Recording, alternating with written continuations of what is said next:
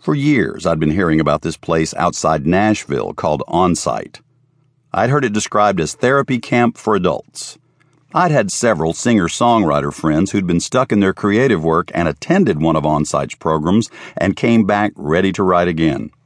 One friend, Jake, told me the program helped him figure out why he had so many screwed up relationships. He said their workshops dealt a great deal with codependency and shame. I signed up, but I really didn't want to go. I was mostly going because the breakup had been a bit public and I wanted people to know I was working on my issues. It's that old performer side of me, you know.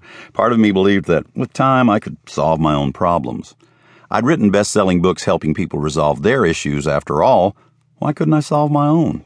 At the time, I was doing research on story structure, on the kinds of plots that make movies compelling. One day, I realized something obvious. In all these movies, there was a similar plot. The hero is always weak at the beginning and strong at the end, or a jerk at the beginning and kind at the end, or cowardly at the beginning and brave at the end. In other words, heroes are almost always screw ups.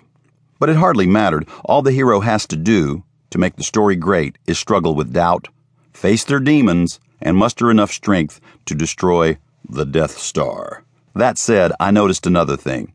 The strongest character in a story isn't the hero, it's the guide. Yoda, Haymitch. It's the guide who gets the hero back on track. The guide gives the hero a plan and enough confidence to enter the fight. The guide has walked the path of the hero and has the advice and wisdom to get the hero through their troubles so they can beat the resistance. The more I studied story, the more I realized I needed a guide. The bus ride from the airport to Onsite was terrible. We'd flown in from all over, about 40 of us, and we sat uncomfortably close to each other without talking. Even in my late 30s, I felt like a teenager being sent to rehab. I looked around, wondering what the other inmates were in for. I tried to categorize them pervs, Klingons, pill poppers, conspiracy theorists. SkyMall must have made a fortune off these people during their flights. When we arrived, I was surprised at the serenity of the place. Onsite is housed in an old mansion on a hill. Almost no other houses or farms are visible from the large front porch. Horses roam behind the mansion, and a creek runs between the pasture and the neighboring hill. The staff is friendly, as though pretending they don't have a closet somewhere filled with tranquilizer guns. Some of us had roommates at Onsite. When I asked the guy on the bed next to me what he was in for, he told me he came to Onsite because he destroyed his marriage and his company by telling lies. He said he didn't know why he lied, except he wanted to impress people but he lied his way into bankruptcy and signed up for Onsite when his ex wife told him about the place. Interestingly, I found the guy trustworthy after that.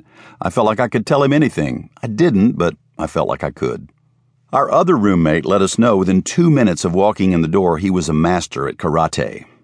He said he could get a guy on the floor in one move and snap his neck instantly. He made a swooshing sound as he described the move. Apparently, when a neck breaks, it makes a swooshing sound.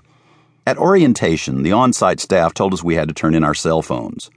They said we could make a couple final calls if we needed to, but after that, we wouldn't be communicating with the outside world for more than a week. Everybody scrambled to make their calls or check their stocks. I just put my phone in the basket. Who was I going to call? Bob? I could just hear him. Don, you're great at rehab. After we turned in our phones, a guy named Bill Lokey came in and welcomed us. He had a slight Tennessee accent, wore a flannel shirt and jeans, and his thick gray hair was parted and feathered back like a cleaned up folk singer. He looked like a guy who'd stopped drinking decades ago and now read a lot of poetry. We all sat down, and Bill explained that years ago he'd ended his first marriage after having emotional affairs and living dishonestly. He said he'd come to Onsite just like we had, where he learned about codependency and the unhealthy things people do to make themselves feel centered and whole. He said it had been a long journey, but these days the temptations were gone. Years after leaving Onsite as a patient, Bill became a licensed therapist and came back to direct the programs. My first big breakthrough came when Bill and I were having lunch in the mansion. I was making jokes, and he asked if I knew where my entertainer gene came from. I couldn't believe he pegged me that quickly. I told him I didn't know, that I'd always felt a need to be smart or funny.